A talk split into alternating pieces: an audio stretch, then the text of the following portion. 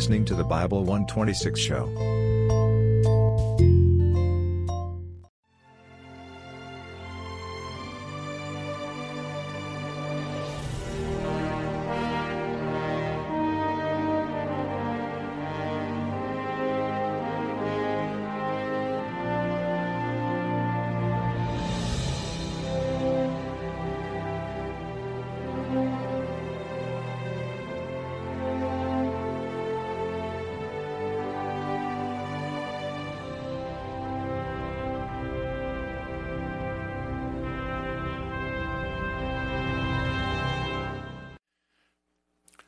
Welcome to our continuing study of the book of Revelation, and tonight we're doing something a little different.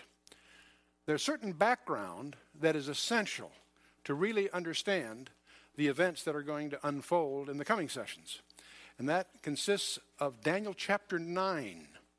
And tonight we're going to explore 69 of the 70 weeks of Daniel. The angel Gabriel gave Daniel a prophecy involving 70 weeks. 69 of them are history, but they constitute the most astonishing passage in the entire Bible. In fact, it was this passage that first galvanized me as an early Christian, as a teenager, uh, into recognizing and understanding the deity of Christ. So I encourage you to study carefully the 70 weeks of Daniel, and tonight we're going to explore in detail the background and the so called 69 weeks of those 70 weeks of years and we are going to plunge into Daniel chapter 9. And for many, many prophecy buffs, me included, this is probably one of the most pivotal chapters in the entire Bible if you're going to understand uh, end time prophecy.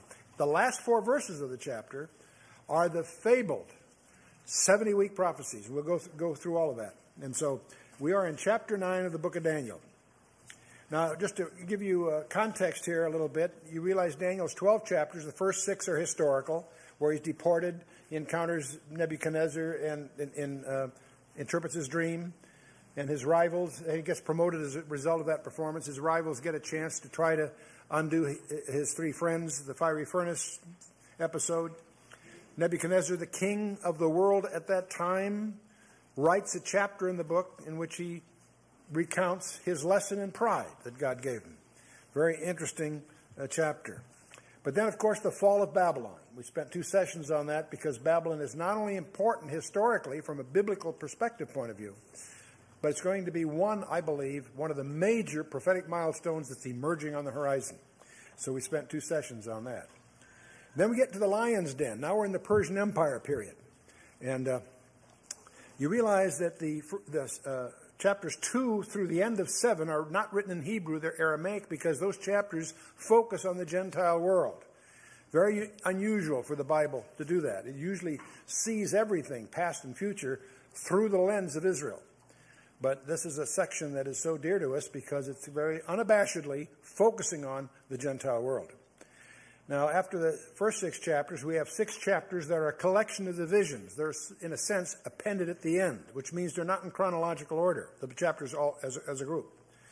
We have the times of the Gentiles, which we reviewed, that's gonna, and then we have the ram and the goat, that is the career of Alexander the Great as he defeats the Persians. And then we're in the chapter 9, the 70 weeks, tonight. And next time will be, uh, after we finish the chapter 9, We'll be get that strange glimpse of the dark side and then um, we'll see the silent years between the testaments written in advance, and then we have the total wrap up of all of history in the book of Daniel. Very exciting book. But again, it's not in chronological order. It, it, the, the, chapters 7 and 8 occur between chapters 4 and 5. And chapter 9 occurs between chapters 5 and 6, because they're visions that were seen at that time. Looking at another way, we, when we got down into uh, Nebuchadnezzar's lesson in pride, was, the next session would have been the times of the Gentile vision that Daniel himself received, and then the ram and the he goat. Then Babylon falls in chapter 5, and we have this strange plot of the Magi trying to get even for Daniel being put in charge of them, this hereditary priesthood of Persia, and uh, that leads to the lion den incident. 70 weeks would follow that. In other words, we're now in the Persian period as far as the chronology of it's concerned. And then 10, 11, and 12 follow, of course. So, again, the uh, chapters 2 through 7 are in Aramaic, but we're now in the Hebrew again. Chapter 8 to the end is in Hebrew, meaning the focus of this is once again on Daniel and his people, in contrast to the Gentile dominion. And uh, so, 70 weeks is where we are now. Before we get into chapter 9, I think it's important for us to get another perspective, and that's when Jesus gave a confidential briefing on his second coming to his disciples. In fact, not to all of them, to four special ones. It's recorded in Matthew 24 and 25, Mark 13, and Luke 21. It's important enough that it's recorded in three Gospels. And we'll focus on Matthew's for a couple of reasons, not the least of which, Matthew had a skill the others didn't. Anyone know what it is? Shorthand. He was a customs official. It was a job requirement that he take shorthand. And that was a skill prevalent in those days. And, uh, but in any case, we find that four disciples came to Jesus to ask about his return, the second coming Peter, James, John, and Peter's brother Andrew. These four are specifically identified by Mark as being present. This happened to occur on the Mount of Olives, so some people call it the Olivet Discourse, which is sort of irrelevant because it was a private briefing to these four guys. But it's so important that it is recounted in three Gospels Matthew 24 and 25 in the lengthy version, Mark 13 and Luke 21 are essentially parallel passages. And uh, what's interesting is that in this briefing, Jesus specifically points them to Daniel chapter 9 as the key to end time prophecy. And that's one, that's one of the many reasons that we're focusing on this. And we'll draw our primary perspective from Matthew 24 and 25.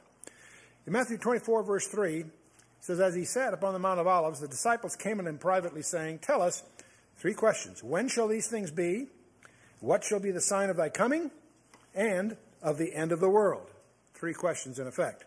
And uh, uh, he then gives them a two chapter answer. To give you just a flavor of it, Jesus answered and said unto them, Take heed that no man deceive you. Underline that word deceive because he opens and closes this briefing to his disciples, warning them not to be deceived. So this should lead you into a special study of how do you protect yourself from being deceived. There are all kinds of people spreading all kinds of perspectives. Uh, how do you tell which one's correct? By diligence, of course, and comparing Scripture with Scripture. And your ultimate refuge is always the whole counsel of God. A perspective should be consistent with the total package. Take heed that no man deceive you, he says, for many shall come in my name, saying, I am Christ, and shall deceive many. And ye shall hear of wars and rumors of wars. See that ye be not troubled. For all these things must come to pass, but the end is not yet. For nation shall rise against nation, and kingdom against kingdom. And there shall be famines and pestilence and earthquakes in divers places. And all these are the beginning of sorrows. Many, many people view these issues as signs, except he really says these aren't signs. These are non signs. This and that will happen, but the end is not yet. He is going to focus on some signs, some trigger points, some, some uh, these things are, in other words, generalities that are going to be uh, uh, on the horizon, and they will be increasing in frequency and intensity. The word sorrows there is actually birth pangs. You girls know what it's talking about here. They start slowly and increase in frequency, and they also increase in intensity. And that's exactly the characteristic of these things here. But the end is not yet, Jesus says. Then he gives you the key event to watch for. He's not talking to you and me, he's talking to Jewish disciples. He says, When ye therefore shall see the abomination of desolation, spoken of by Daniel the prophet, stand in the holy place, whoso readeth, let him understand. Then let them which be in Judea flee into the mountains, and he goes on. How many of you read that with me or heard those words just now? Can I see your hands? Any hands okay? Good. I played a dirty trick on you. Do you see what instruction you got? Whoso readeth, let him understand. See, this pa- passage will turn out to be a little technical, but it's not intended for pastors or specialists. It's intended for you and me. Whosoever readeth, let him understand. Jesus has done you a gigantic favor in these few verses, in verse 15. First of all, he saved you hours of boring library research. Who wrote the book of Daniel? Daniel, how do you know? Jesus said so. You know, the defense rests. If you believe in Jesus Christ, you know who wrote the book of Daniel. If you don't believe in Jesus Christ, you got bigger problems than the authorship of the book of Daniel, okay? He also identifies him as a prophet. But he does something even more. He points you to the, the very passage that that's going to constitute the primary study of both tonight and the next session. And uh, we're going to discover later, we're going to take on what is this abomination of desolation. You see that phrase there? That's a technical phrase. We know it, a lot about it because it happened specifically once before in history, and we'll examine that. It's the erection of an idol. An idol is always considered an abomination in the Bible, but the ultimate uh, abomination, the abomination that makes desolate, it's the extreme version of that, is erecting an idol, a pagan idol, in the Holy of Holies. And that happened back in 167 BC, and, and the results of what happened are celebrated. After three years, it led to a, a revolt, and after three years, they rededicated the temple from that uh, outrage, and they celebrate that to this day in Hanukkah. And we'll talk more about that when we get there. But I want, while I'm here, I didn't want to miss the point. Do you notice what Jesus says? When ye therefore shall what? See. See, the abomination of desolation occurs in the Holy of Holies.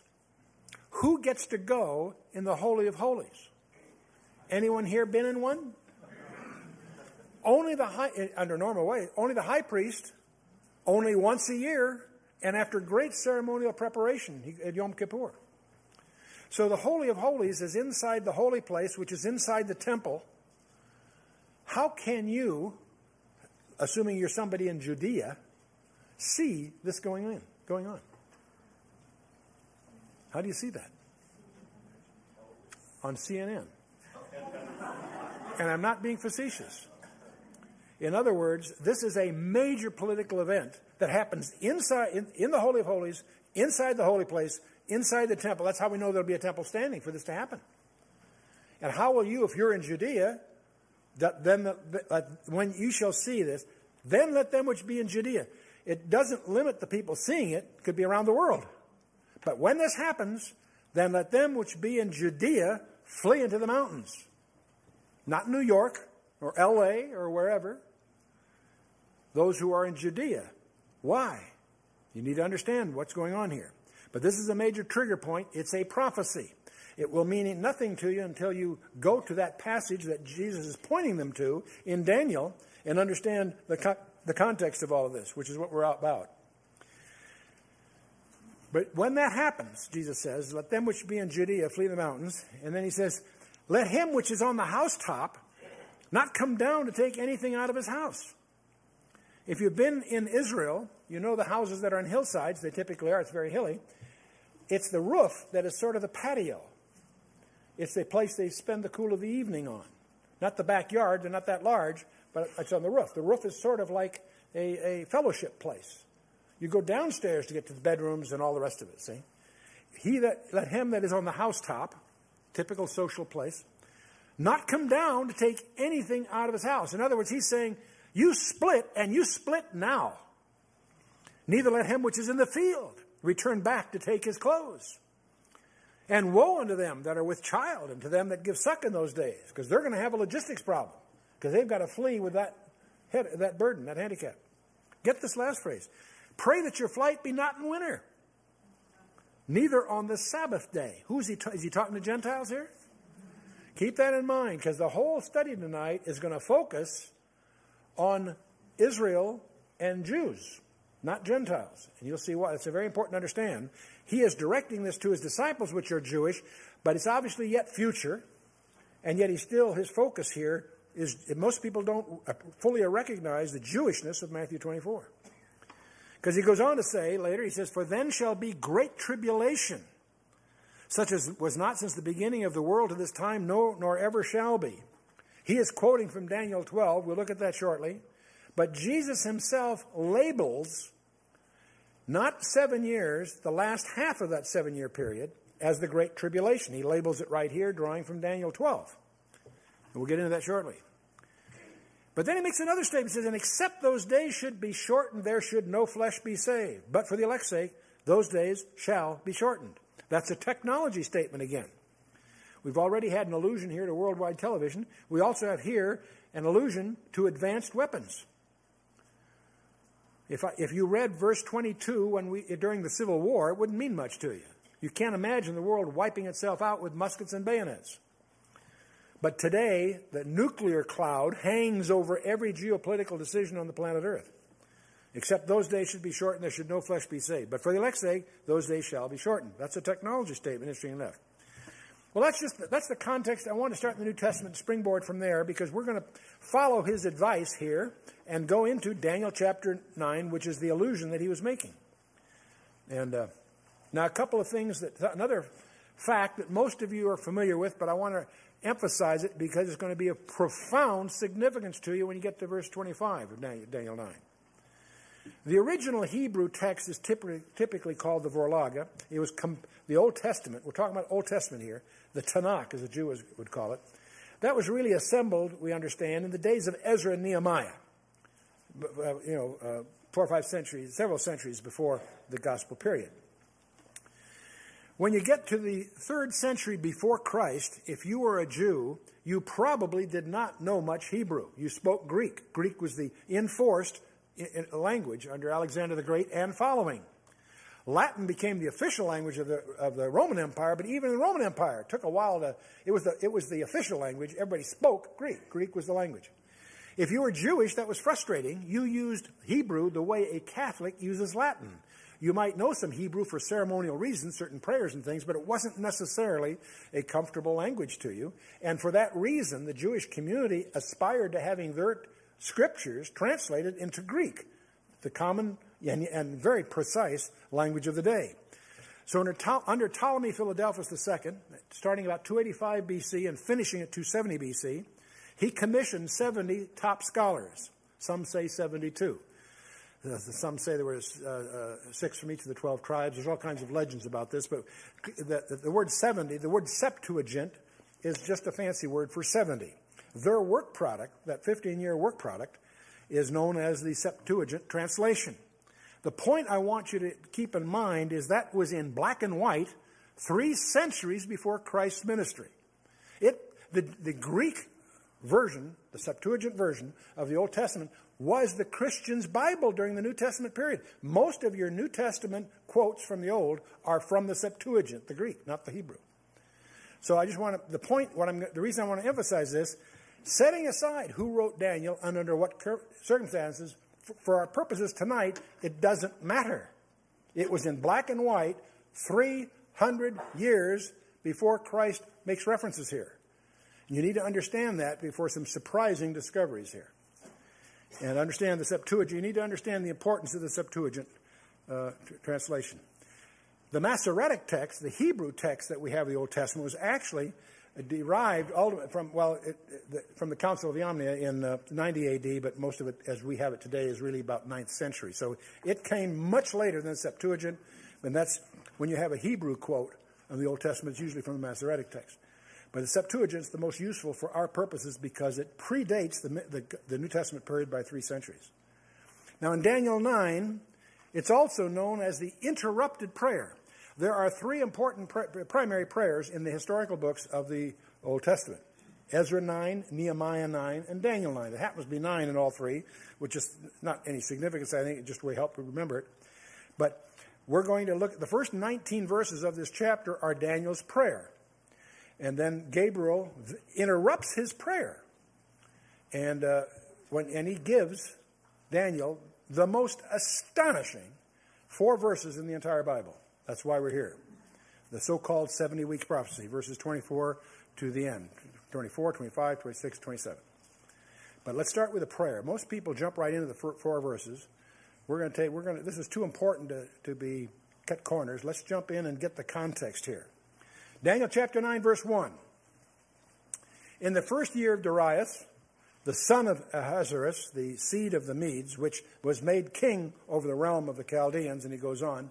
Now, these are titles. Some people believe that Darius was the uncle of Cyrus, but that's conjecture by some of the scholars. he was made, it says uh, um, he was made king, implies a passive recipient in some kind, so that leads to other scholastic speculations. But uh, the important part of this is setting aside the, the successions in the Persian Empire, it's verse 2. In the first year of his reign, I, Daniel, understood by books the number of the years where, whereof the word of the Lord came to Jeremiah the prophet, that he would accomplish 70 years in the desolations of Jerusalem. So, Daniel, this whole thing starts because Daniel was reading his Bible. And he was reading in specifically in the book of Jeremiah. Now, the first thing that will leap out at you if you're a student of the Bible is that Daniel took Jeremiah literally. When Jeremiah talks about 70 years captivity, it wasn't allegorical, it wasn't about, approximate. Daniel assumes it's precise. In fact, he knows it's about over, and we'll t- he does something very interesting. You know, if somebody told you, if you read in the Bible and you somehow discovered that the Lord is coming back to the earth three weeks from now, what would you do? Put your feet on your desk and Good, sooner the better. That's not what Daniel would do. What would Daniel do? Pray. Pray. Right on, you got it. He's an example to us all. But he knew 70 years was prophesied in Jeremiah, and he knew apparently about 67 had gone by. So he knew the 70 were about up, so he's getting excited here. But I want you to notice carefully what he did. Let's read. Let's first of all read Jeremiah. It occurs in two places.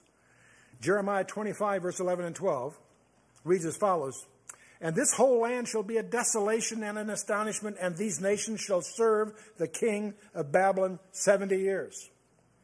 And it shall come to pass when 70 years are accomplished that I will punish the king of Babylon and that nation saith the Lord, for their iniquity and the land of the Chaldeans, and I will make it perpetual desolations.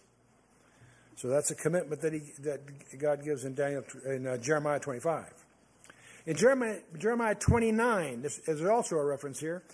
For thus saith the Lord, that after 70 years be accomplished at Babylon, I will visit you and perform my good word toward you in causing you to return to this place. This was written in Jerusalem. So there, twice, in the book of Jeremiah, we have this promise that Daniel could cling to that the captivity was about over. So, what does Daniel do? Let's take a lesson here. He says, I set my face unto the Lord God to seek by prayer and supplications with fasting and sackcloth and ashes. So, there's a couple of questions here. Um, are we supposed to pray for the second coming of Christ? It's inevitable, isn't it? We know the second, the second coming is going to happen sometime, right? But what does the Lord put in the Lord's Prayer, as we call it? Thy kingdom come. You see, prayer, it's not like as if God needed our prayer to do it. It's God's way of enlisting us in what He is doing. And that's part of what prayer is all about. Now, you can, I'll leave it to you. We can talk about fasting. Is it, is it appropriate? For New Testament Christians to fast. Well, that's an Old Testament allusion, really. Look at Matthew 9, Acts 13, 14, 1 Corinthians 7, 2 Corinthians 6, and 2 Corinthians 11. And you'll find allusions uh, to New Testament Christians fasting. So, and don't do that casually. You should do that knowledgeably, having done some homework in that area, but it is an appropriate procedure for believers today. Anyway, Daniel set my face, he said, I set my face in the Lord God to seek by prayer and supplications with fasting and sackcloth and ashes. He's serious about this. And I prayed unto the Lord my God, and I made my confession and said, O Lord, the great and dreadful God, keeping the covenant and mercy to them that love him and to them that keep his commandments. Now notice he says, We have sinned. That's a strange thing for Daniel to say. He's one of two people in the Old Testament about which no evil is spoken of, beside Christ, of course. Joseph and Daniel are two characters that have no evil recorded of them. Doesn't mean they're sinless, don't mean understand me. But he's, what's interesting here, Daniel is praying earnestly, not on his personal behalf alone, for his people. He says, We have sinned and have committed iniquity and have done wickedly and have rebelled even by departing from thy precepts and from thy judgments, neither have we hearkened unto thy servants the prophets, which spake in thy name to our kings and our princes and our fathers, and to all the people of the land.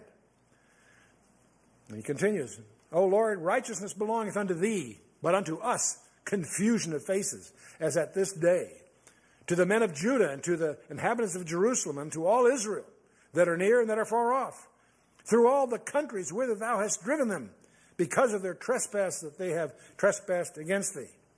O Lord, to us belongeth confusion of face, to our kings, to our princes, uh, and to our fathers, because we have sinned against thee. To the Lord our God belong mercies and forgivenesses, though we have rebelled against him. Neither have we obeyed the voice of the Lord our God to walk in his laws, which he set before us by his servants the prophets.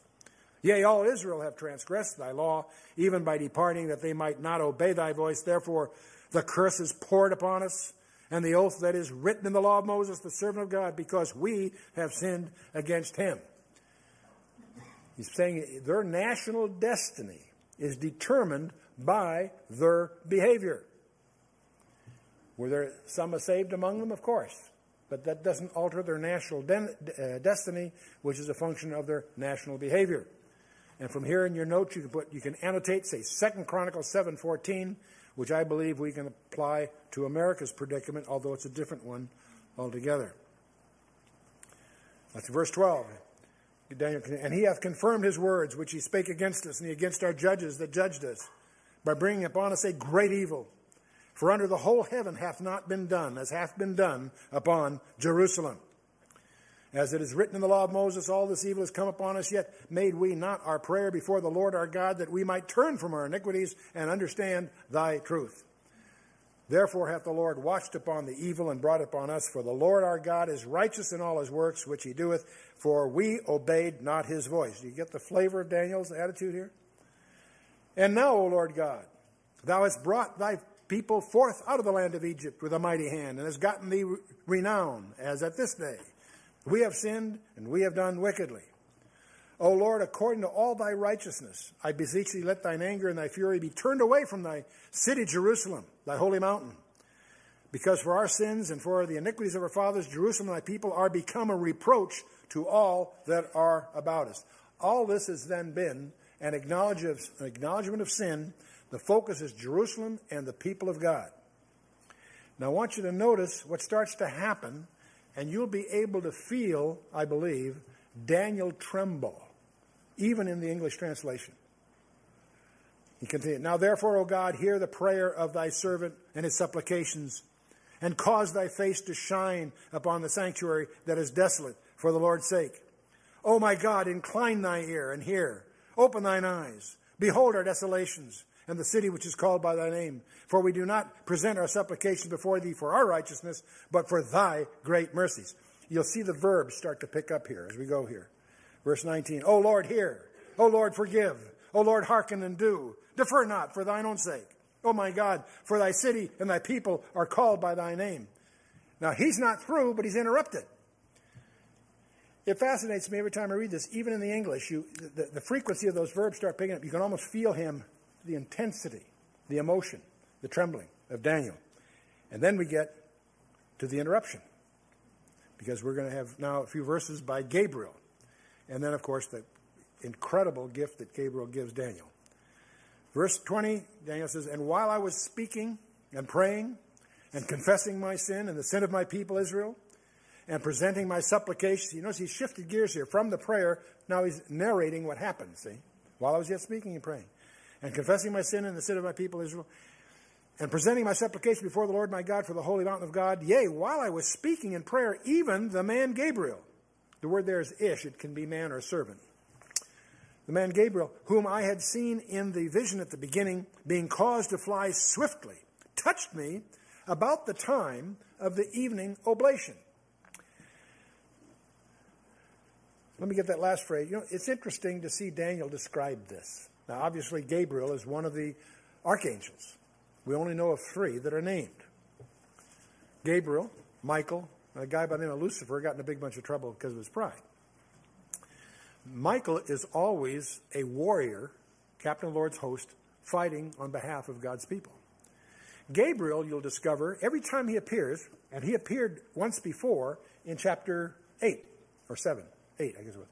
And uh, uh, he's always, throughout the Bible, Old and New Testament, he's always announcing to somebody something having to do with the Messiah. He's apparently the advance man or the press agent or communications specialist, if whatever you want to, we would call him in our jargon, for the Messiah. But I want you to know something else that's subtle. When did Gabriel touch him on the shoulder? At the time of the evening oblation.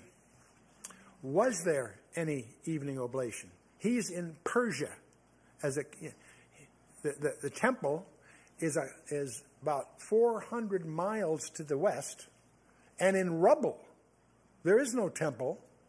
There is no evening oblation. That's an anachronism. That's out of date by virtually 70 years, right? Not in Daniel's mind. Because Gabriel touched him about the time of the evening oblation. Do you see Daniel's mentality? As far as he's concerned, that's God's place, and it's the time that they're supposed to be having it if they had a temple. So, as far as he's concerned, see, he's using a phrase here that I think is revealing of his heart. And he, that is Gabriel, informed me and talked with me and said, Oh, Daniel, I am now come forth to give thee skill and understanding. Imagine Daniel was thrilled. That's exciting. That's what he's seeking. At the beginning of thy supplications, the commandment came forth, and I am come to show thee, for thou art greatly beloved. Therefore, understand the matter and consider the vision. So we're going to get in the vision, but I want to, I want to, as we go here, I want to sensitize you to stylistic issues of the Bible as a package. You may recall um, God spoke in Genesis 18 about Abraham. Is not Abraham my friend? Should I not show him what I'm about to do? Jesus with the disciples. Previously you were my servants, now I call you my friends in the upper room. John 14, 15, 16, 17, right there. What was the the merit badge of being a friend worth? God would reveal what he's going to do. In other words, the concept, because Abraham's my friend, he let him in what was coming, what was going to happen in Genesis 19 and following. To the disciples, Jesus, because you are now my friends, he tells them about a second coming and so forth, right? Take that, move the decimal point one over. Abraham is known as the friend of God in the Old Testament.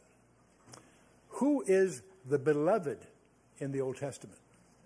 Daniel. The Old Testament, Daniel. Who is the beloved in the New Testament? Well, yes, but who's the beloved? John. Right on. How interesting. Daniel, because he's the beloved one, is the one that's treated to the apocalyptic insights. John in the New Testament is the beloved one, and he is granted the privilege of the apocalyptic insights, book of Revelation. Now, what I'm, what I'm trying to get across, these concepts, there's a consistency between the Old and the New Testament in, of relationship. If you're my friend, I'll let you into what's happening. If you're really beloved, boy, you really got the inside track. You follow what I'm saying? Kind of interesting. I think, it's, I think, that's, I think that's real. But anyway, so we're now at verse 23. The next four verses are the real focus of our study. And we're going to take two of the four on this session. So we're going to now look at the 70 weeks. Those are verses 24 through 27 of Daniel 9. The, the Daniel verse 24 will give you the scope of the whole package. It's an introduction. We'll take it in a minute. It will be followed by verse 25, which is going to deal with 69 of the 70 weeks.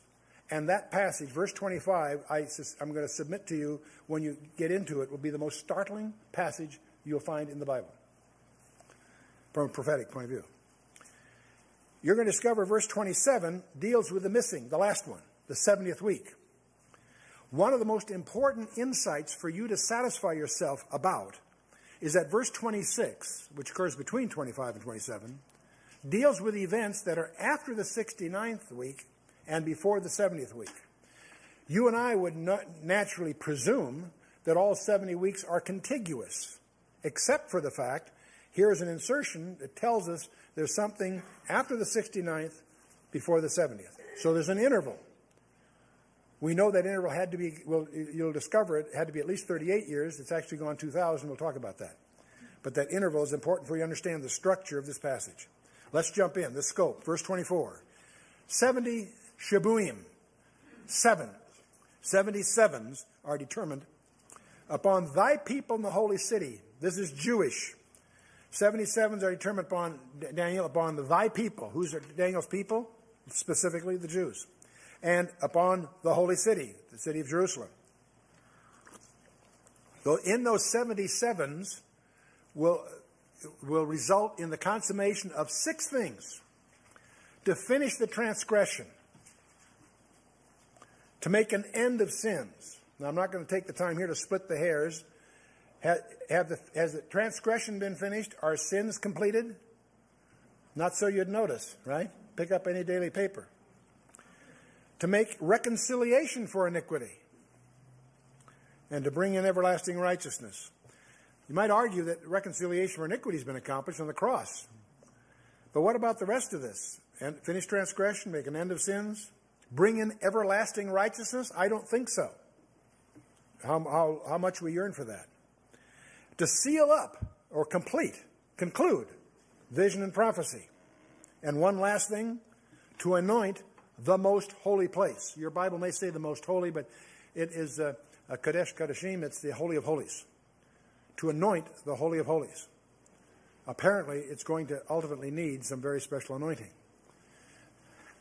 Now, this obvious, the main point to draw from this is the scope of this prophecy is incredibly conclusive on the one hand and yet incomplete in terms of fulfillment on the other. Because when this happens, sin is over, there's an end of sins, etc., etc. You with me?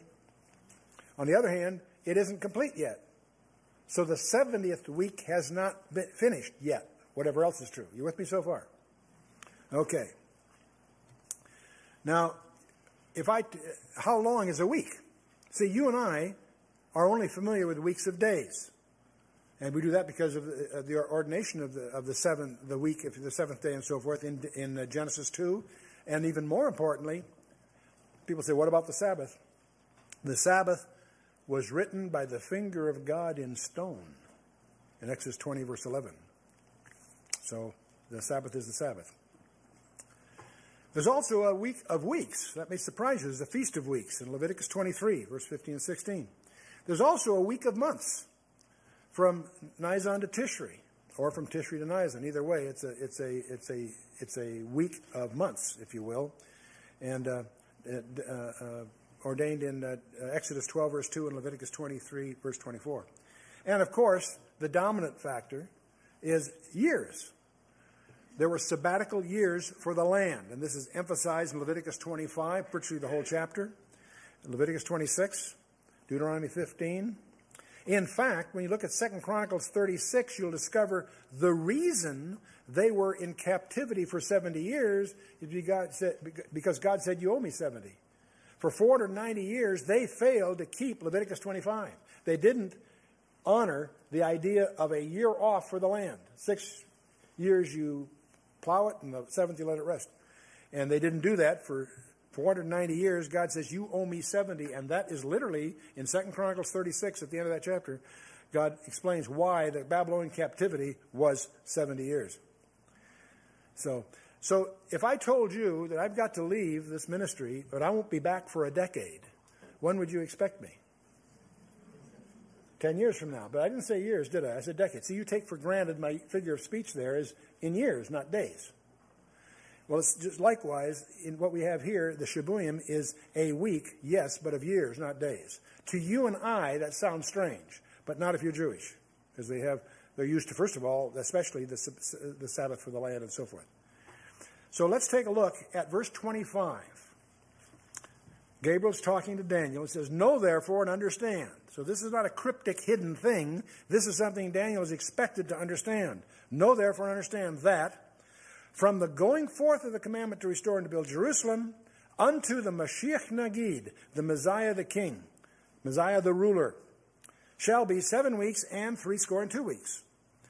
The street shall be built again, and the wall, even in troubled times. I want you to notice the 69 weeks are 7 plus 62. Scholars aren't quite sure why it was presented that way. One of the speculations is that it took seven weeks of years to get Jerusalem rebuilt. That's, that's the speculation. We're not sure exactly why. There's different scholars have different conjectures. But the main point is this is a mathematical prophecy. From one event to another is a specific period of time.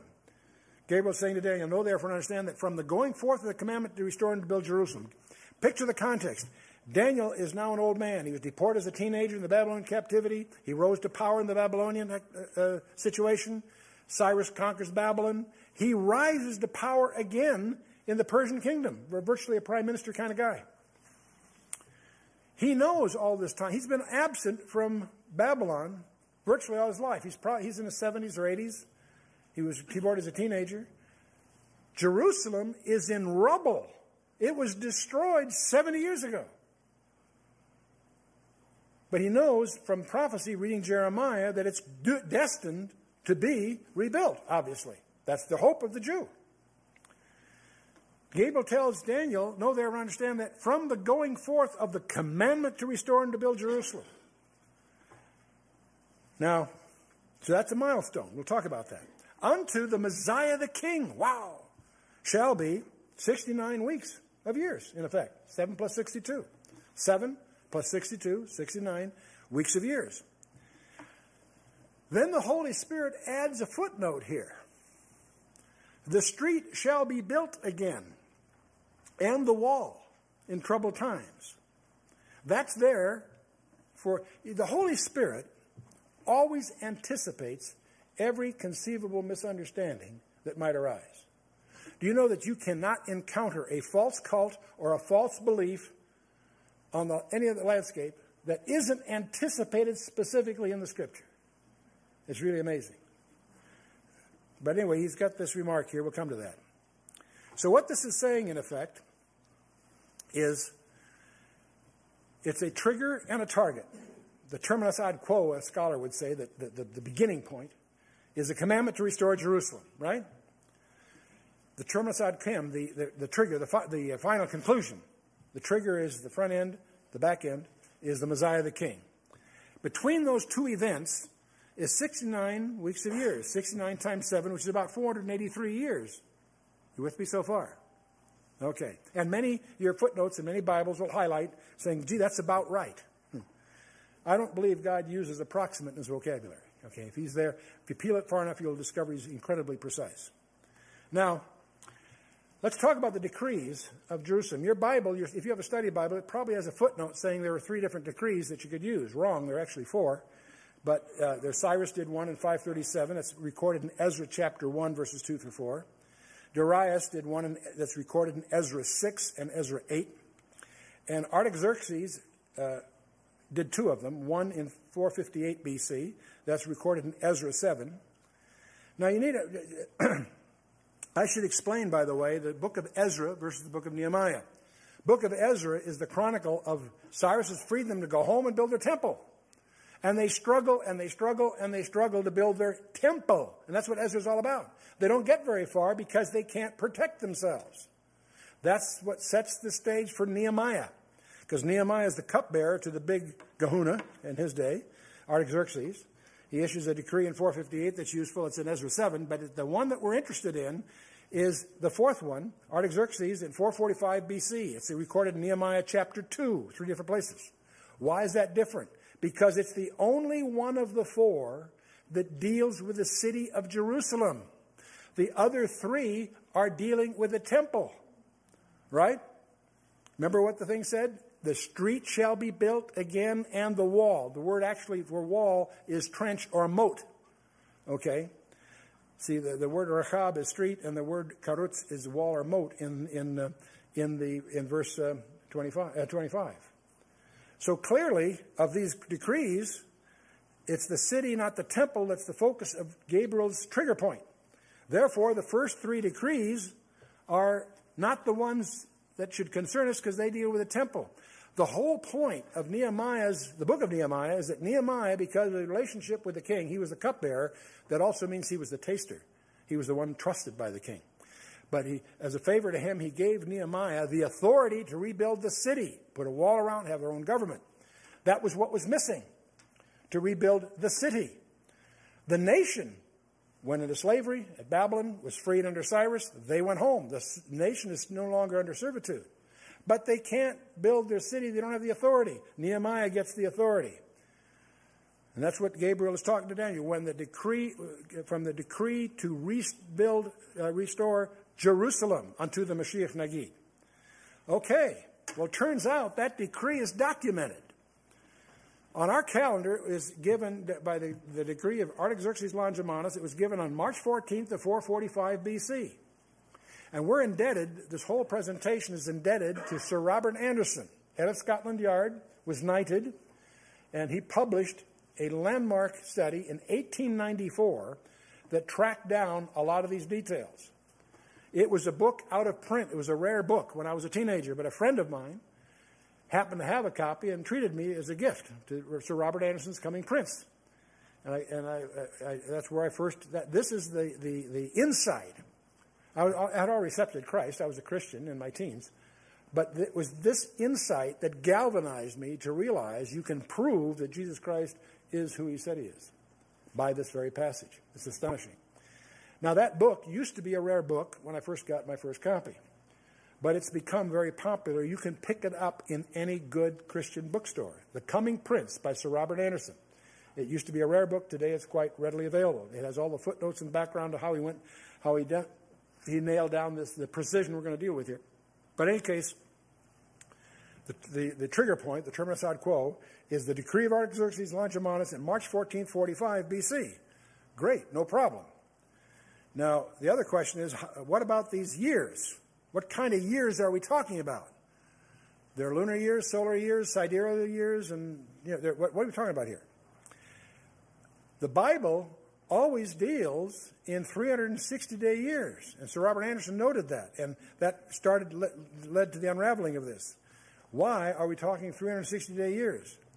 In the book of Genesis, you'll discover, Genesis 7 and 8, the, the, year, the year there it consists of 12 30 day months, whether you like it or not. Sounds very peculiar. Book of Daniel, of course, deals with it. Book of Revelation also does. So from Genesis to Revelation, you'll discover that for certain purposes at least, we're dealing in 360 day years.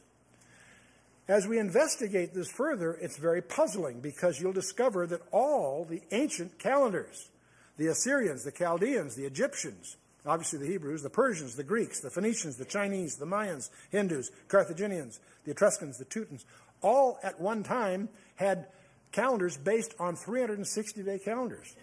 Usually 12, 30 day months, but sometimes slight variations.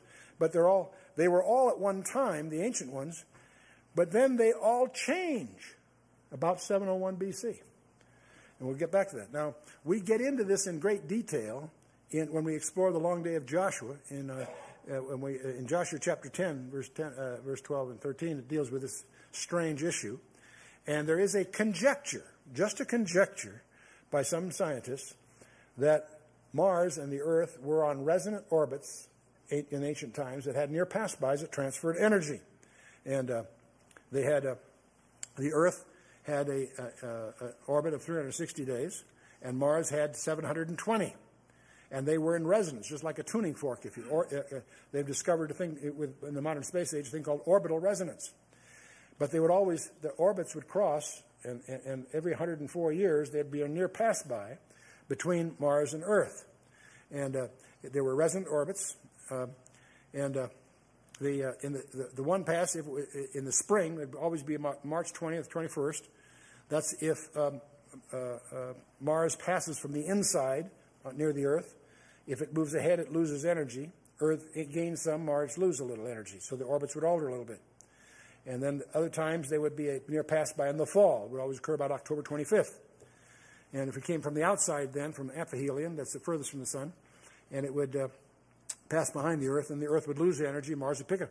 So there's, there's some exchange of energies all the way through here. This has all been computer modeled, by the way, in some fascinating I- indications, and uh, uh, so led to the In 701 BC, the energy transfer is finally stabilized. So in 701 BC, they stayed stable, but by then the Earth had 365 and a quarter days. They picked up five and a quarter days. Mars lost a few, from 720 down to 687. So they changed their, they stabilized in 701.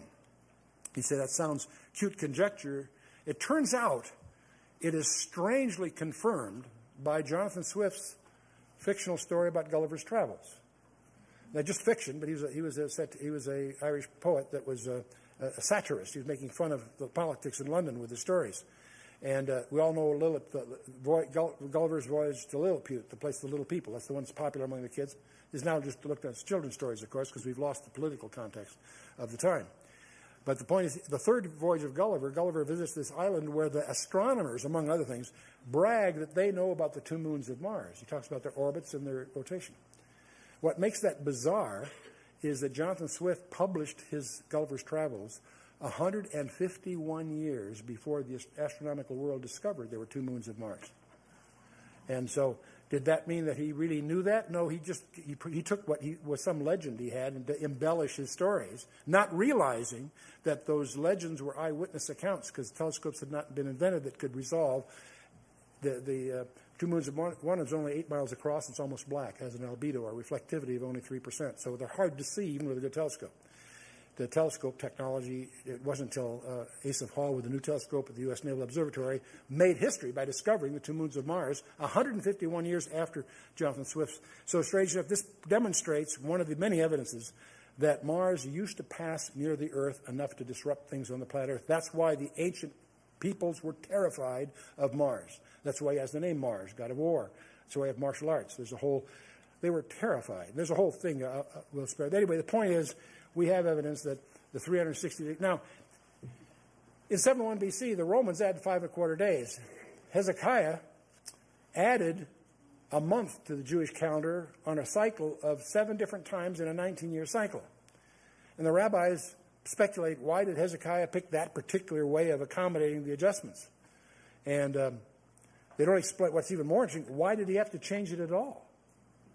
Why? You know, that, that's the bigger question. Well, because there were co- there were cosmological changes apparently. But in any case, we're still using 360 days here, which means that if you take 69 weeks of 368 years, what Gabriel is telling Daniel, in effect, is that from the commandment to restore Jerusalem unto the Messiah the King shall be 173,880 days. Well, we know the decree of Artaxerxes Longimanus, um, uh, Longimanus was the commandment to restore and build Jerusalem. When did Jesus permit himself to be worshipped as a king? The Mashiach Nagid. The word Nagid is first used of Saul. It means ruler, captain, of, a, top guy. And uh, so, when did Jesus allow that to happen? And uh, it uh, many times in your New Testament, you may recall there were a couple occasions where the, the pardon me, the enthusiasm of the crowd tried to take him as a king, and he slipped away. He wouldn't let it happen. Mine hour is not yet come. We find that in John 6, 7, several places. And uh, then one day, Jesus does something weird. He not only permits it, he arranges it. He deliberately sets things up to fulfill a prophecy of Zechariah. In Zechariah 9, verse 9, there's a prophecy. Rejoice greatly, O daughter of Zion. Shout, O daughter of Jerusalem. Behold, thy king, key word, thy king cometh unto thee. He is just and having salvation, lowly, riding upon an ass, in fact, upon the colt, the foal of an ass. So Jesus deliberately tells his disciples to go to a certain place, give them a password, they'll release the donkey, bring it here, and he rides this donkey into Jerusalem, deliberately fulfilling this. Thy king cometh unto thee. He is presenting himself as a king to Jerusalem. Now, how many have heard the, the, um, the Bible verse, This is the day which the Lord hath made, we shall rejoice and be glad in it? How many have heard that? How many have applied that to every day? We can. We can rejoice that this is the day the Lord hath made. But that psalm is Psalm 118. It's actually celebrating a specific day in history. Rejoice. This is the day the Lord hath made. What does it mean by that? Because in Psalm 118, it says, Blessed be the King that cometh in the name of the Lord, peace in heaven and glory in the highest. Now you'll notice in, in Luke 19, which is the, one of the New Testament records of the, what we call the triumphal entry, Jesus is riding this donkey, and they're throwing down the palm branches, and when they run out of palm branches, they throw down their coats and so forth. You all know the story, right? And they are singing Psalm 118. And only a part, they don't quote the whole psalm but, but uh, in Luke, but he quotes part of it, saying, Blessed be the King that cometh in the name of the Lord, peace in heaven. And you and I, as Gentiles, listening to this, say, wow, that's pretty neat. We miss the point. And whenever we run the risk of missing the point, the Pharisees come to our rescue. Every time they're upset, there's a reason they're upset, and it will be an insight that we as Gentiles might lack because they become unglued. In Luke 19, verse 39, some of the Pharisees from among the multitude said to him, Master, rebuke your disciples. Why? What for? They're singing a song. It's, it's a psalm. Yes, but see, the Pharisees understand that singing that psalm under these circumstances were declaring him the Messiah. Thy king cometh unto thee. He is riding the donkey like Zechariah 9 9. They're singing Psalm 118 the Pharisees naturally assume he, that the master doesn't want his disciples blaspheming. They're blaspheming. They're calling him the Son of God. They're calling him the Messiah. I want you to notice his tactful reply. Jesus answered and said to them, I tell you that if these should hold their peace, the stones would immediately cry out. And of course, whenever we're in Israel on a tour, we always get, take some pictures up at the top of Mount of Olives. It's a great overlook of the old city. And the, the next stop is usually Gethsemane down at the base of the Mount of Olives. And what we do, and the buses will meet us down there, but we usually walk down the road, the very road that he rode here. Because you're coming top Mount of Olives, you go down this road right down to Gethsemane. And I usually explain while, while everybody's taking their pictures is when you're going down this road, it's the best bargain in Israel. Reach down and pick a rock or two. There's lots of rocks around. Pick a rock or two and put it in your pocket. It's free. It's the best bargain in Israel. It's free. And uh, you know how to take a, a, a, small fortune out of Israel? Bring a large fortune in.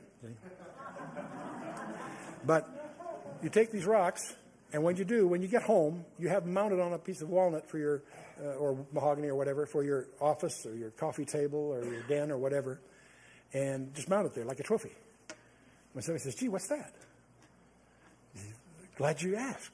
You can tell them all about Daniel 9 and Luke 19, and they brought it up. See, it's a great, great thing.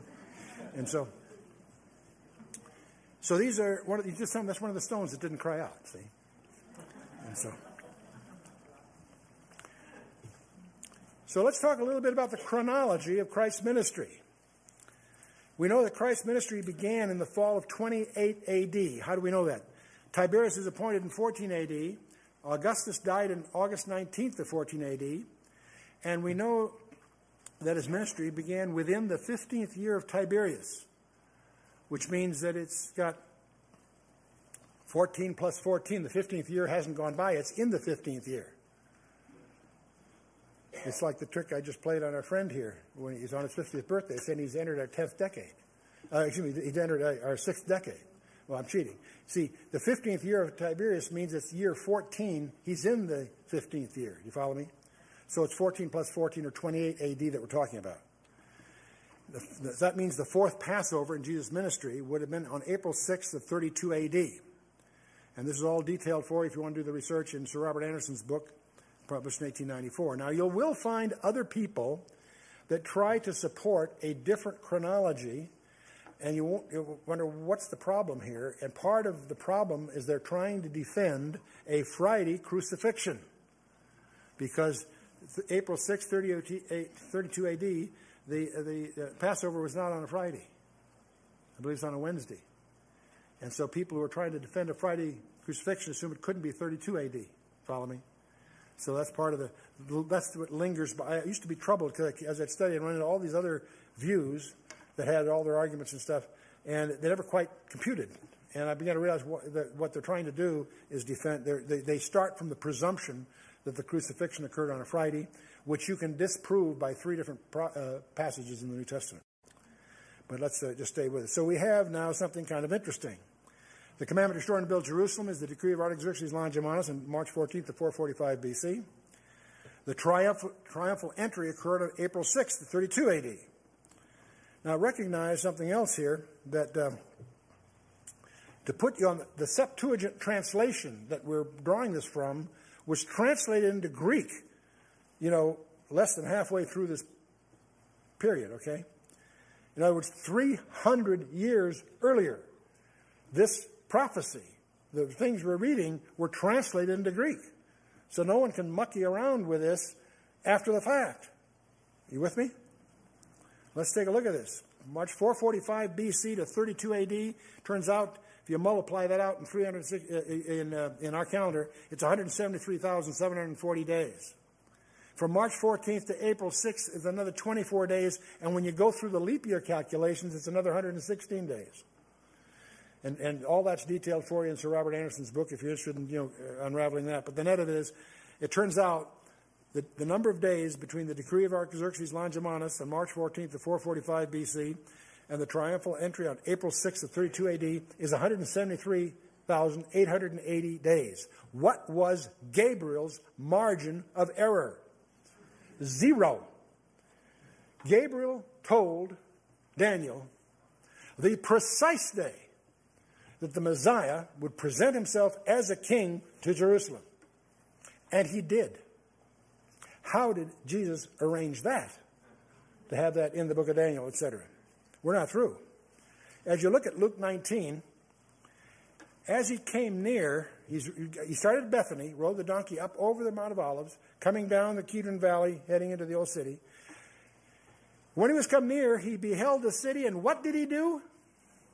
He wept over it. This is a triumphal entry. This is the big day. But he wept over it, saying, If thou hadst known, even thou, get this, at least in this thy day, the things which belong to thy peace. But now they are hidden from your eyes.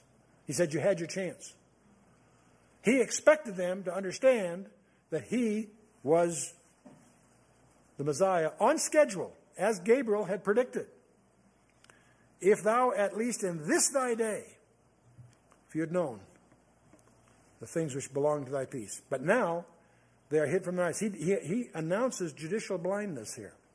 Israel is blinded. Forever, no. Paul tells us in Romans 11 25, Israel is blinded until the fullness of the Gentiles come in, the completion of the church.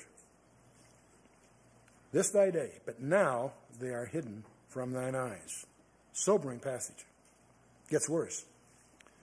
Next verse he says, For the day shall come upon thee that thine enemies shall cast a trench about thee and compass thee round and keep thee in on every side and shall lay thee even with the ground, and thy children within thee, and they shall not leave in thee one stone upon another.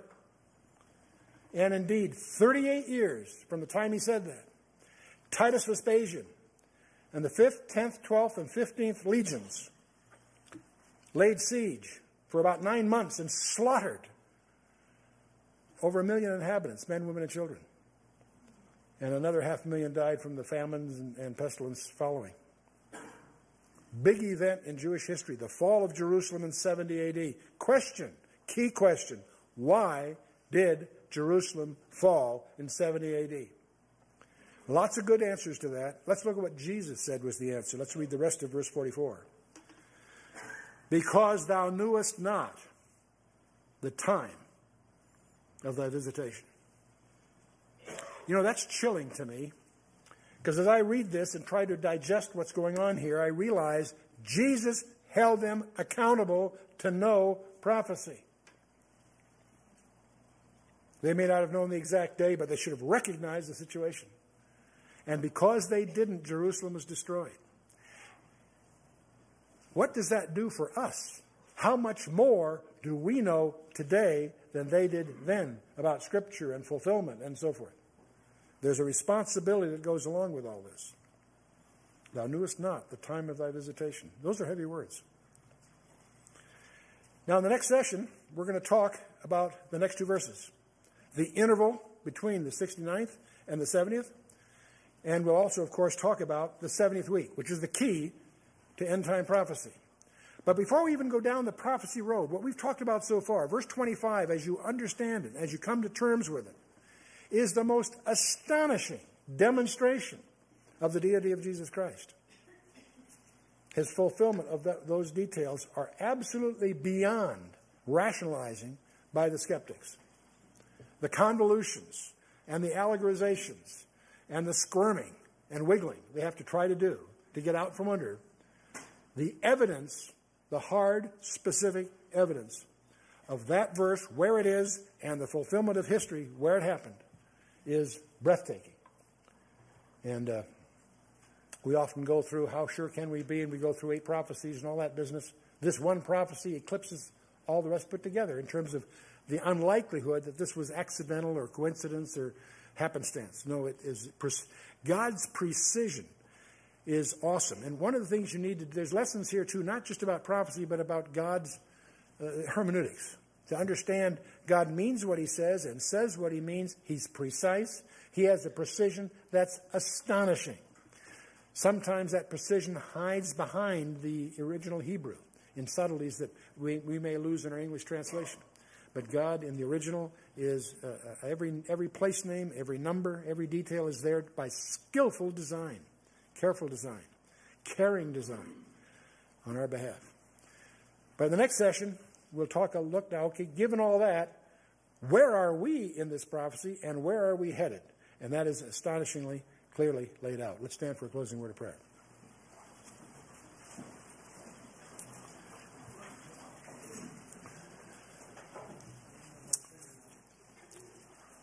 Father, we just thank you for who you are.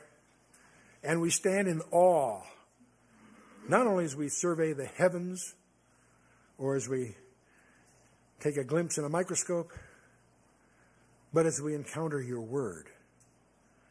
We're astonished at how far you've gone to be precise and to be beyond, beyond questioning. We just stagger.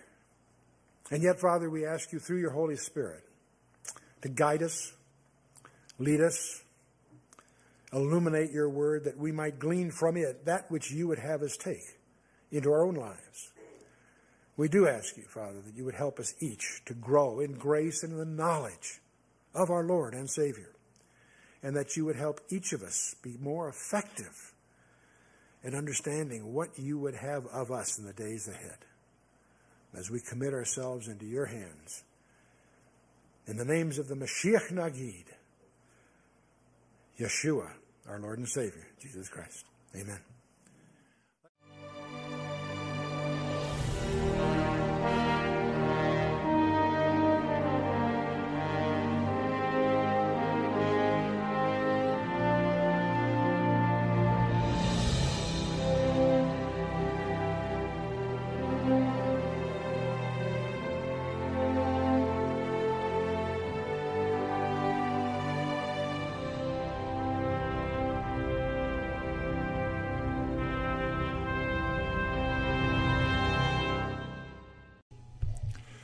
Thank you for listening to this podcast. You can see more podcast on anchor.fm forward slash Bible 126.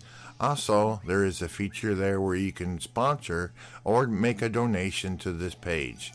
Thank you and stay tuned for more episodes.